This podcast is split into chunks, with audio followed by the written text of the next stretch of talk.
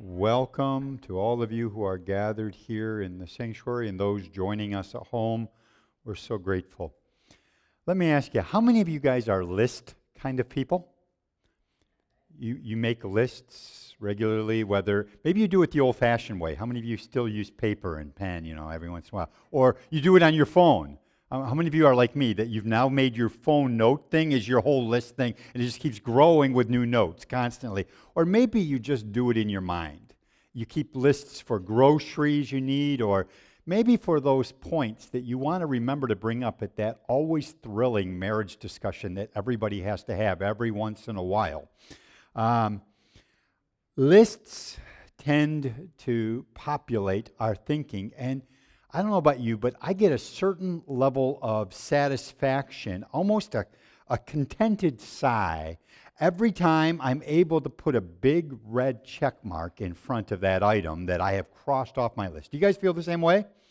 You know, I think one of the greatest discoveries, one of the greatest creations that has happened in the last several years is in texting and in the Word documentation and that is the ability to do what's called a strike through.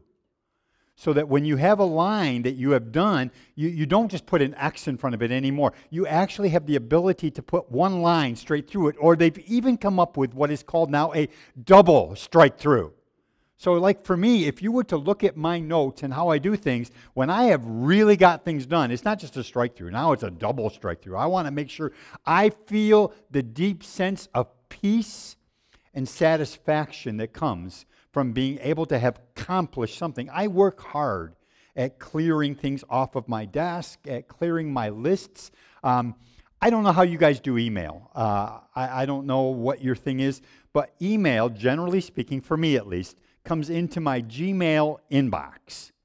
And what I do is I leave every me email in my inbox until I have actually taken whatever is the appropriate action for that email. And so, like, if you were to look at my email today, there are actually only two items in it. One is a direction that I need for tomorrow evening that I didn't want to delete because I want to make sure I have that ready for me. And the other one is just something that I need to make sure I get off and I haven't done it yet. So I only have two emails in my inboxes. How many inbox emails do you guys think you have right now? Like if you were to look at your phone, how many do you think you have? 600,000. Okay. My wife, my wife Karen, who's on top of everything. She's brilliant. She's smart. She's able to keep a hold of every thread everywhere. When I look at my wife's phone and it has this little red dot in front of email, by the way, I don't like red dots on anything. And if I see red dots and I can't figure out what it is, I actually delete the app because I don't like red dots. It means there's something wrong.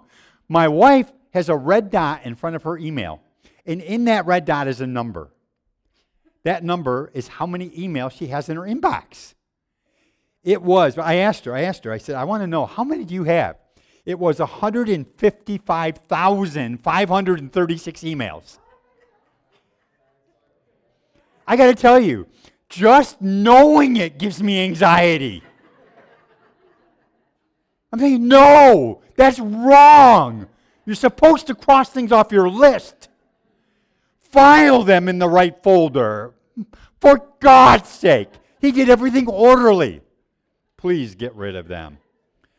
For me, when I'm able to finally cross something off of my list, there is honestly a deep sense of like a, a sigh of contentment. The world is in order, everything is okay.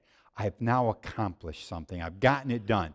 But there is something about unfinished business. And that's really what I want to talk to you about today. Uh, there's something about unfinished business that really bugs us, and it's not because I happen to be OCD, and I'm not. It, it's, it's a human issue. It's the realization that none of us is going to live long enough on this planet to get everything done that we could ever want to get done. Um, I don't know if uh, you guys, uh, let me just say, how many of you guys have ever visited Mount Rushmore? Okay, in the whole place, there's been two. Two. Congratulations, you won the prize. Um, I don't know if you know this. Uh, I like to watch specials on TV, especially like uh, National Geographic specials. And so one of the specials was about Mount Rushmore. Did you know that Mount Rushmore is not done? That when they originally made the plans, they were going to include not only what you see, they were going to include two Native Americans, Red Cloud, who was the chief of the Sioux tribe, and Sacagawea, as well as Buffalo Bill Cody, Lewis and Clark, and Susan B. Anthony. And when they were going to actually do the work, they weren't going to just do the heads, they were actually going to chisel into the rock all the way down to their waist. And instead, we're left with four big heads, an unfinished job that has never been completed because we lack the finances and the wherewithal to do this. Unfinished business. Uh, did you know that Michelangelo has more unfinished works of art than he does finished works of art? If you go look on it, check, Google it. I mean, it's all over the place. Uh, all of us know of people who didn't finish something, who are good starters, but not good finishers. And sometimes the reason they don't finish is because their life is cut short. How many of you know somebody whose life was cut short way too early? Uh, it happens all the time. When I think of it, I think of pe- about people like um, John F. Kennedy, killed so young, or Alexander the Great, died at 33 years of age, having conquered the known world, and yet didn't finish all that he set out to. There's only been one person in all of history who has ever finished every single thing he had ever intended to finish and to do. His name is Jesus Christ. He said it from the beginning, by the way. Back in John chapter 4, verse 34, Jesus said this My food is to do the will of him who sent me and to finish his work. Jesus had intended to be a finisher from the beginning. In 1869, history records the completion of the great transcontinental railway that connected the East Coast from the West Coast. And knowing it was going to happen, they decided they wanted to make that day when it was finally completed a very special day. And so it was going to actually be joining the railway at the junction of New Mexico and Colorado. And plans had been made, and they had taken the railroad ties and they had wrapped laurel flowers around it, and they had silver spikes ready. And the two governors of each of those states took those two silver spikes and they drove them into the railroad ties. And when they did, a cheer went up, and across the whole nation, went the statement, It is finished. We now had the ability to ride a train from the East Coast to the West Coast uninterrupted, not having, having to get off at all. 2,000 years earlier than that day, another great event had happened. We sang about it this morning. Spikes were driven not into a laurel decorated tie, but into the hands and feet of our Savior Jesus Christ. And they weren't silver spikes, they were iron spikes. And when that happened, a shout went up from heaven and across the planet Earth it is finished. Would you turn to John 19? Uh, this is going to be our text for today. We've been looking at Jesus' famous last words. And today we come to the sixth word. There's only one more that I'm going to be looking at next week. Today we come to the sixth word. Seven words that Jesus spoke while hanging on the cross. And we had as our premise from the beginning that last words spoken by an individual have significance, they're important to people. John chapter 19 and verse 28. After this, Jesus, knowing that all things were now accomplished, that the scripture might be fulfilled, said, I thirst. And, and, Ben dealt with that last week, so we heard about that. Now, a vessel full of sour wine was sitting there, and they filled a sponge with sour wine, put it on a hyssop, and put it to his mouth. So when Jesus had received the sour wine, he said, It is finished. And bowing his head, he gave up his spirit. The thing I want to emphasize today is it is finished. Not a whimper of despair, but I believe a shout of victory. When I think of words of victory throughout time, I think of uh, words like when Douglas MacArthur said, I will return. Or when uh, Neil Armstrong landed on the moon the first time and said, The eagle has landed. But when Jesus said, It is finished, what was he meaning by that? What, what actually was accomplished? What was finished? The irony is that when Jesus said it, most of the people who heard it didn't understand what he meant at all. They thought he meant, I'm finished. They thought he meant, he's finished. They thought the day's entertainment was finished because you understand that for the people of that day, a crucifixion was kind of like the Roman gladiator circus. It was a time of entertainment. So they thought their entertainment was over. Pilate thought my wife's nightmares might finally end. Caiaphas, who was the high priest that year, thought maybe finally this incursion into this established religion that he was in charge of, this assault against it, would finally be over. The apostles thought their transform class was finally over, their time of discipleship. Even the devil himself was wrong. Paul tells us in uh, 1 Corinthians chapter 2 that had the devil understood what was happening that day upon the cross, he never would have crucified Jesus in the first place. Some people, some commentators I read, believe that what Jesus meant was his suffering was finished. And I'm sure that was a part of it. But I think there's more to it because Jesus didn't say, I'm finished. He said, It is finished. The word finished in the Greek, and I, I want to put it up on the screen. And if you don't have this, you, you need to put this in your Bible, in the front of it, in the back of it. You need to put it in your phone. You need to know this word. This is a word that everybody, every Christian ought to know. It's the word tetelestai. Tetelestai. It has several meanings to it, at least five that I could find. And what I want to do is I want to talk about those five meanings that I think Jesus actually meant. Tetelestai. It is finished. One word. We see it as three English words, but it was one word. He cried out, Tetelestai. It is finished. The first thing that I think it means is he accomplished or he fulfilled God's promises. For thousands of years, prophecies had been made about a Savior, a Messiah, who would come and that he would deliver God's people. There are over 380 prophecies alone directly related to the Savior. God didn't promise just a Savior, but He told us how we would know who that Savior was and what that Savior would accomplish. For example, following Jesus' death and resurrection, he was one day walking on the road to Emmaus with two disciples who were very sad because they didn't recognize Jesus and realize that he was alive again. But as they were walking along, the scripture says this Jesus, beginning at Moses and all the prophets, expounded to them in all the scriptures the things concerning himself.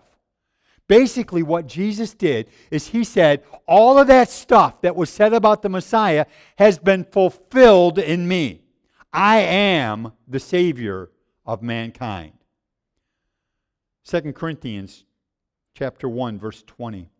Paul says this For all of God's promises have been fulfilled in Christ with a resounding yes and amen. Jesus fulfilled every promise the Father had ever made about a Savior. When Jesus died on the cross and he said, It is finished, what he meant, at least in part, was, I have fulfilled all of God's promises. The second thing that tetelestai means is he satisfied God's justice justice has been accomplished. God had established an order for the universe, and it was intended to function under those rules and regulations, under those laws. There were physical laws, like the law of gravity, uh, the law of physics, the law of thermodynamics. There are physical laws by which our planet actually functions.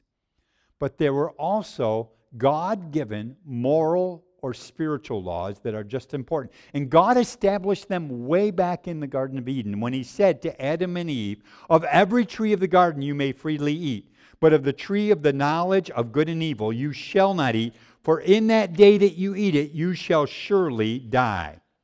And then later on, He gave further rules and regulations to Moses with the intent that the children of Israel would spread those moral laws everywhere they went. That's why, back in Exodus chapter 19, verse 6, God called the nation of Israel a, a people or a kingdom of priests. The intent was that those priests would spread God's word and God's moral laws everywhere they went. Israel was to be ambassadors of God's righteousness.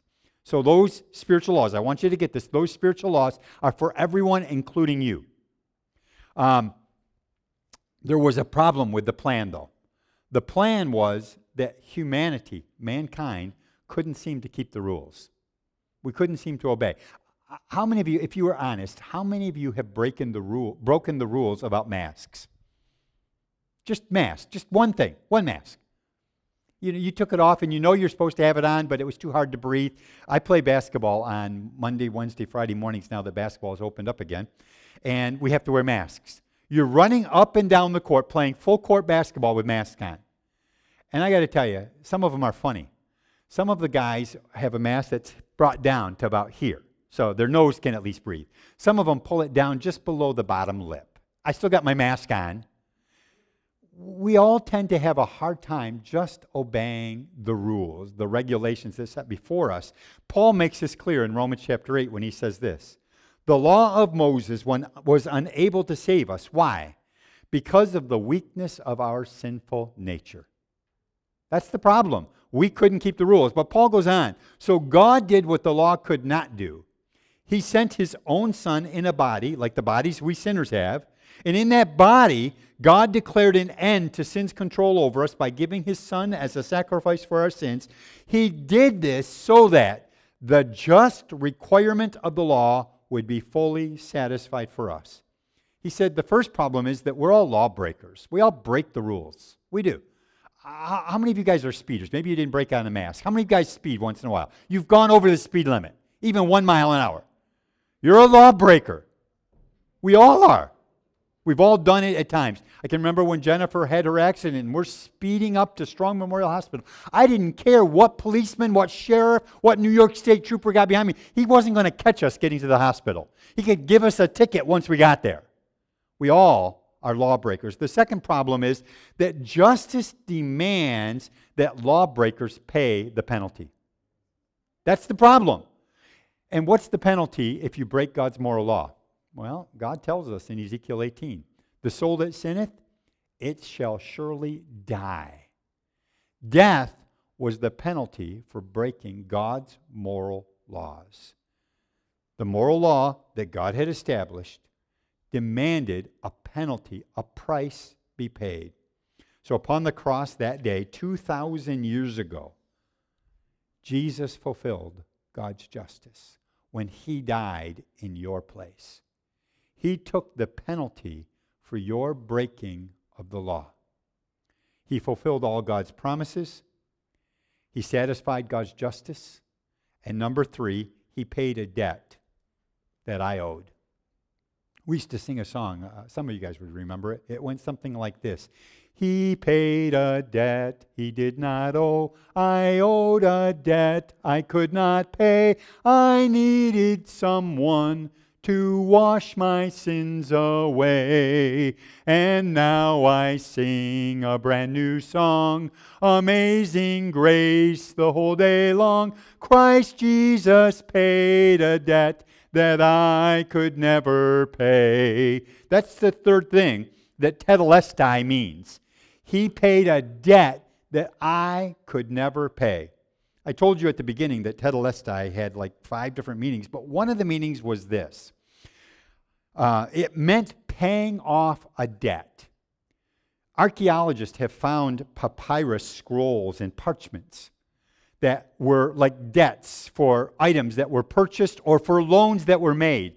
And if that debt was paid or if that loan was paid off, at the bottom would be the word tetelestai, paid in full.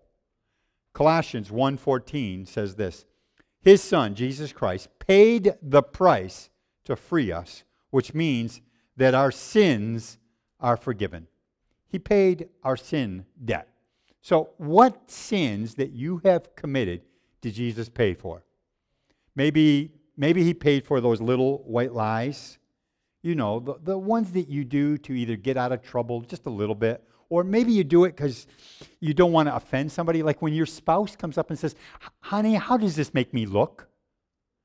And you don't want to tell the truth because you have an opinion that you know won't make your spouse feel good about it. So you tell a little white lie. Maybe, maybe, maybe Jesus died for that. Maybe just for those little white lies. Or, or maybe it was that bad attitude you have once in a while. You know, you call it waking up on the wrong side of the bed. Just being a little bit grouchy, snappy, a little bit snippy with people. Or maybe it's the overreaction. Is it possible that every once in a while we overreact to something? We have a reaction that maybe goes a little bit beyond it. Your spouse says something and you blow up, and all of a sudden, if you really step back and look at it, you realize my reaction isn't commensurate to what's going on. And maybe you're bringing all of your life history into that moment and you overreact for just that moment. So, what sins did Jesus really pay for? Which of those? I want to suggest to you exactly that Jesus paid for all of them, including the big ones, you know, like murder, lust, adultery. He paid for them all. Every sin that you have ever committed, and hear this, every sin you're going to commit, Jesus has already paid for. He's paid the full price, and He's able to stamp your debt paid in full. Tetelestai. Um, have you ever been in a restaurant? My wife and I have had this happen a number of times, and every time we're just in awe and grateful for it. Have you ever been in a restaurant where you had a nice meal and you're waiting for the bill to come, and it just seems like the, the server isn't, you know, paying any attention to you anymore. And finally, you raise your hands and you get his attention, and he comes over to the table or she does. And you say, "We're just waiting on our bill," and they smile and they say, "Someone's already anonymously paid for your bill." We're like, "What? Who?" Oh, they didn't want to be known. They've just already paid for your meal. And they not only paid for your meal, they paid for dessert if you want dessert. And they've also paid the tip. They've paid everything. Have you ever had that happen to you? That when you get done, it's all been covered. Well, I want to suggest to you that Jesus actually covered everything for you. Everything that you could ever do, he has paid the price for. He's paid your sin penalty. But there's another use of that word tetelestai. It was often used as a battle cry. When two armies would come together and they would fight together as warriors, and the one began to beat the other one, they would cry out, Tetelestai, we've won, we've defeated our enemy. So the fourth thing that I want to say to you is that upon the cross, Jesus defeated the fear of death. And I've worded it that way on purpose because we all know that we're going to have to deal with death. Death's a reality for all of us. It's appointed unto every man once to die. That's what the scripture says. But at some level or another, I think all of humanity struggles with a fear of death.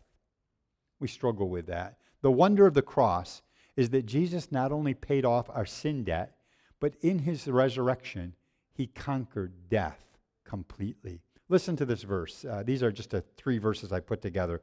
Romans 5:17 says this: "For the sin of this one man, Adam, caused death to rule over many.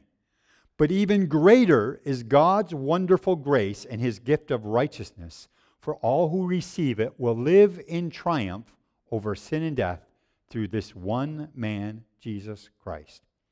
Hebrews 2:14 says, Because God's children are human beings made of flesh and blood, the Son also became flesh and blood, for only as a human being could he die, and only by dying could he break the power of the devil who had the power of death.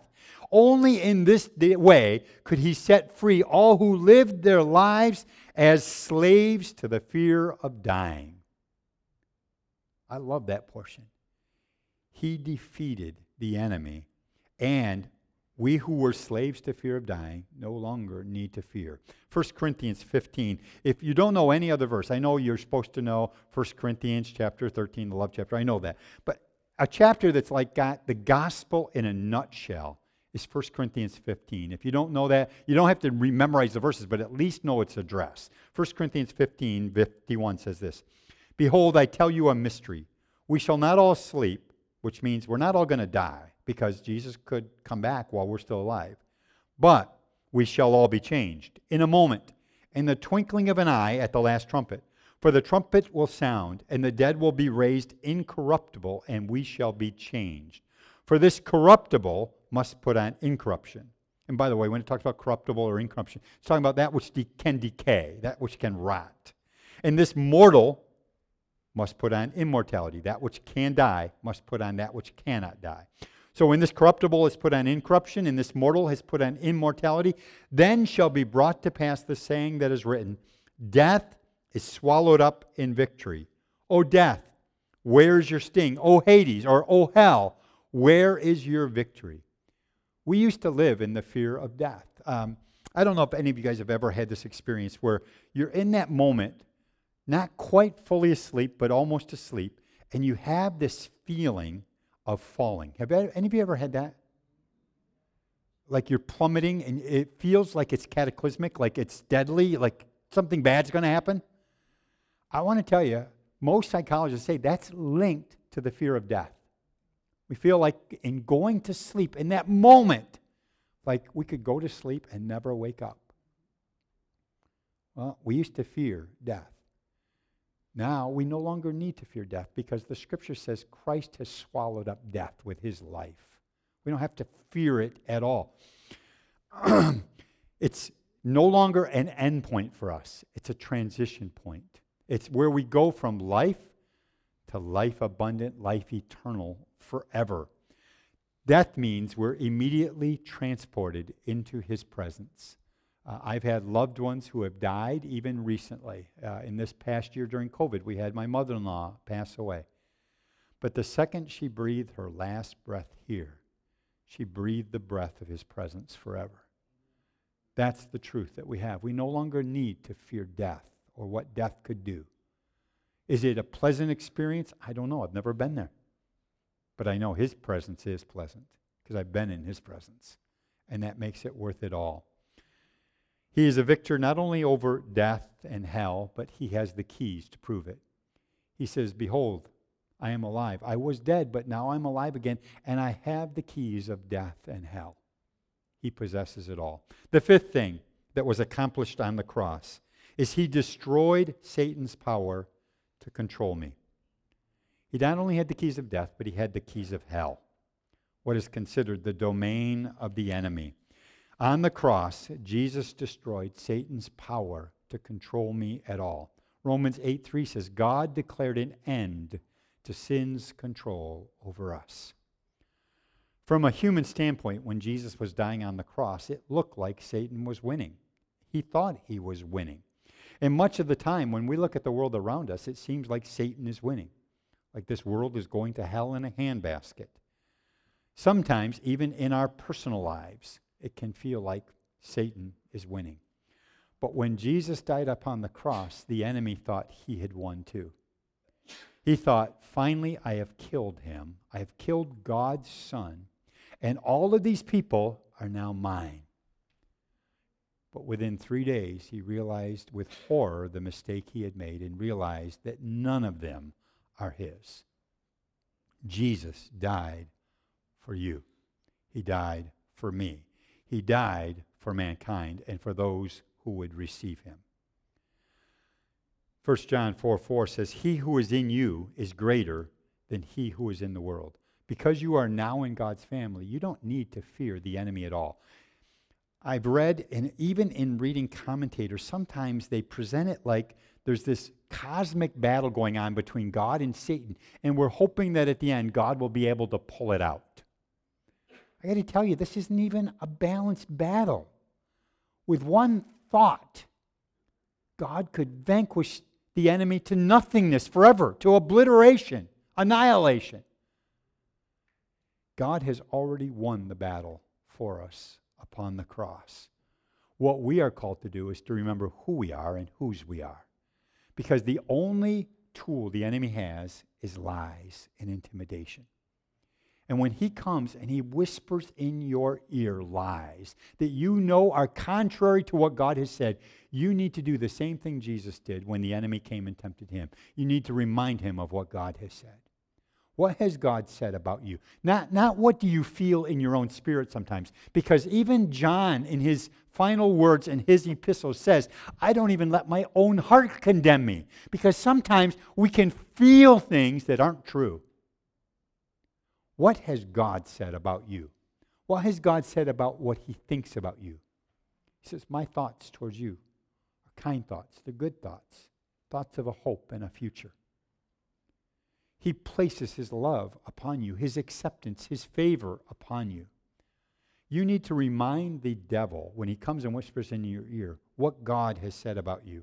He says in Colossians, He has delivered us from the power of darkness and conveyed us into the kingdom of His Son, whom He loves. We're no longer living in the world system, we're living in the kingdom of God. When I was a kid on the farm, um, we raised uh, hogs and we raised beefers, milk cows, even had a couple horses just for fun. Uh, but we didn't raise chickens. I don't know how many of you guys ever raised chickens? Have chickens? We didn't raise chickens. But for one summer, I worked with my cousin on a chicken farm. And I got to tell you, it, forget pig farm. Pigs are clean compared to chickens. It, it, was, it was the worst job in the whole world. But at the end of the day, we could take a chicken it would be like ours, like our part of our pay. You could have a chicken. And the way you would do it is you would take that chicken and you would either wring its neck, kill it, or you would take it and you would lay it on a little stump that we had right there. I know this sounds gru- gruesome, but it's not. It's not. It's fine. And we would take a little axe and we would chop off the chicken's head. And you would think it would be dead. But do you know, again and again, that stupid chicken would run around with its head cut off? It did. Well, I want to suggest to you that's the problem for the devil. His head's been cut off. He just doesn't realize it yet. He's already dead. He's already been judged by God. God has already declared that you're not his. You're not the enemy's. You're God's child. It says, In this way, God took away Satan's power to accuse you of sin, and God openly displayed to the whole world Christ's triumph at the cross, where your sins were all taken away. All taken away. Tetelestai, it is finished. He has accomplished everything that the Father had intended at the cross. So every time the enemy stands before you accusing you in some way, because let's be honest, we all fail in some ways. We all blow it. We all sin. In fact, John says, if you say you have no sin, you're a liar, and the truth of God is not in you. We all sin at times. Every one of us. From the highest, the most holy person you can think of, to the lowest. We all sin.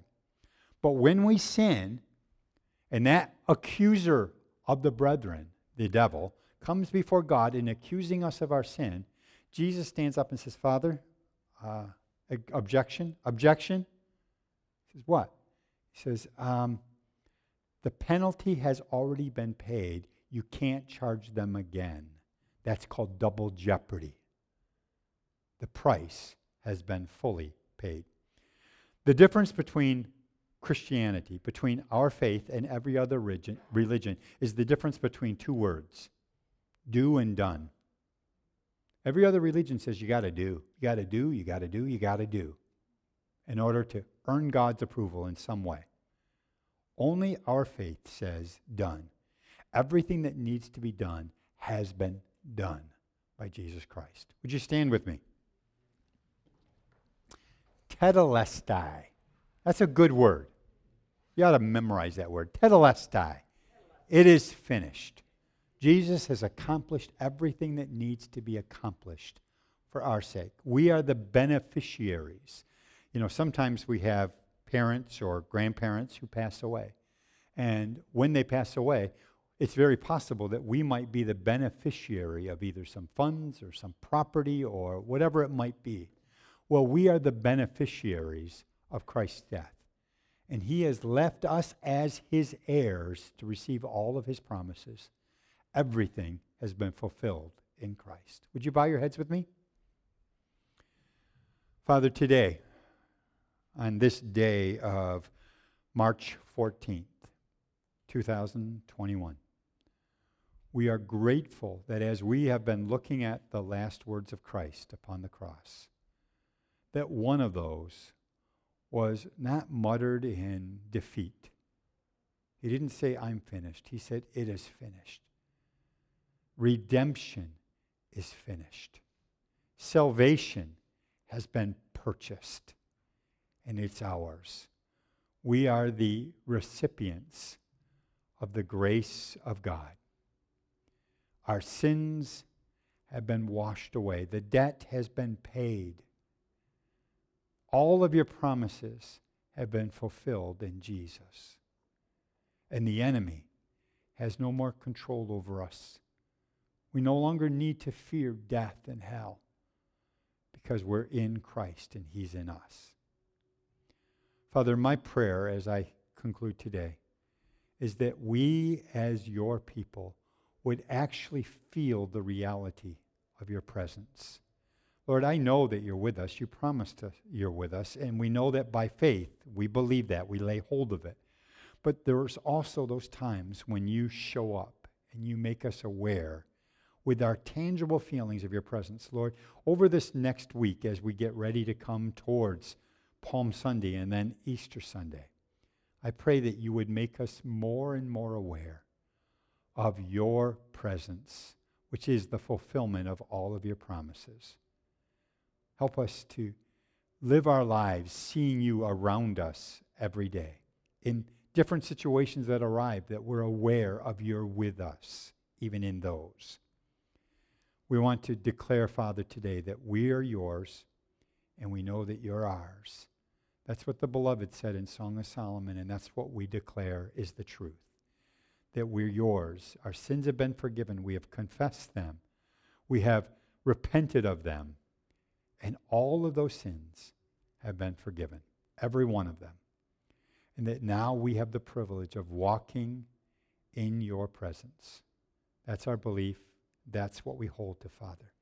Let that become a reality for every single person throughout this week and these coming weeks leading up to Resurrection Sunday. I pray it in the name of Christ. Amen. Amen. God bless you. Have a great rest of your day. You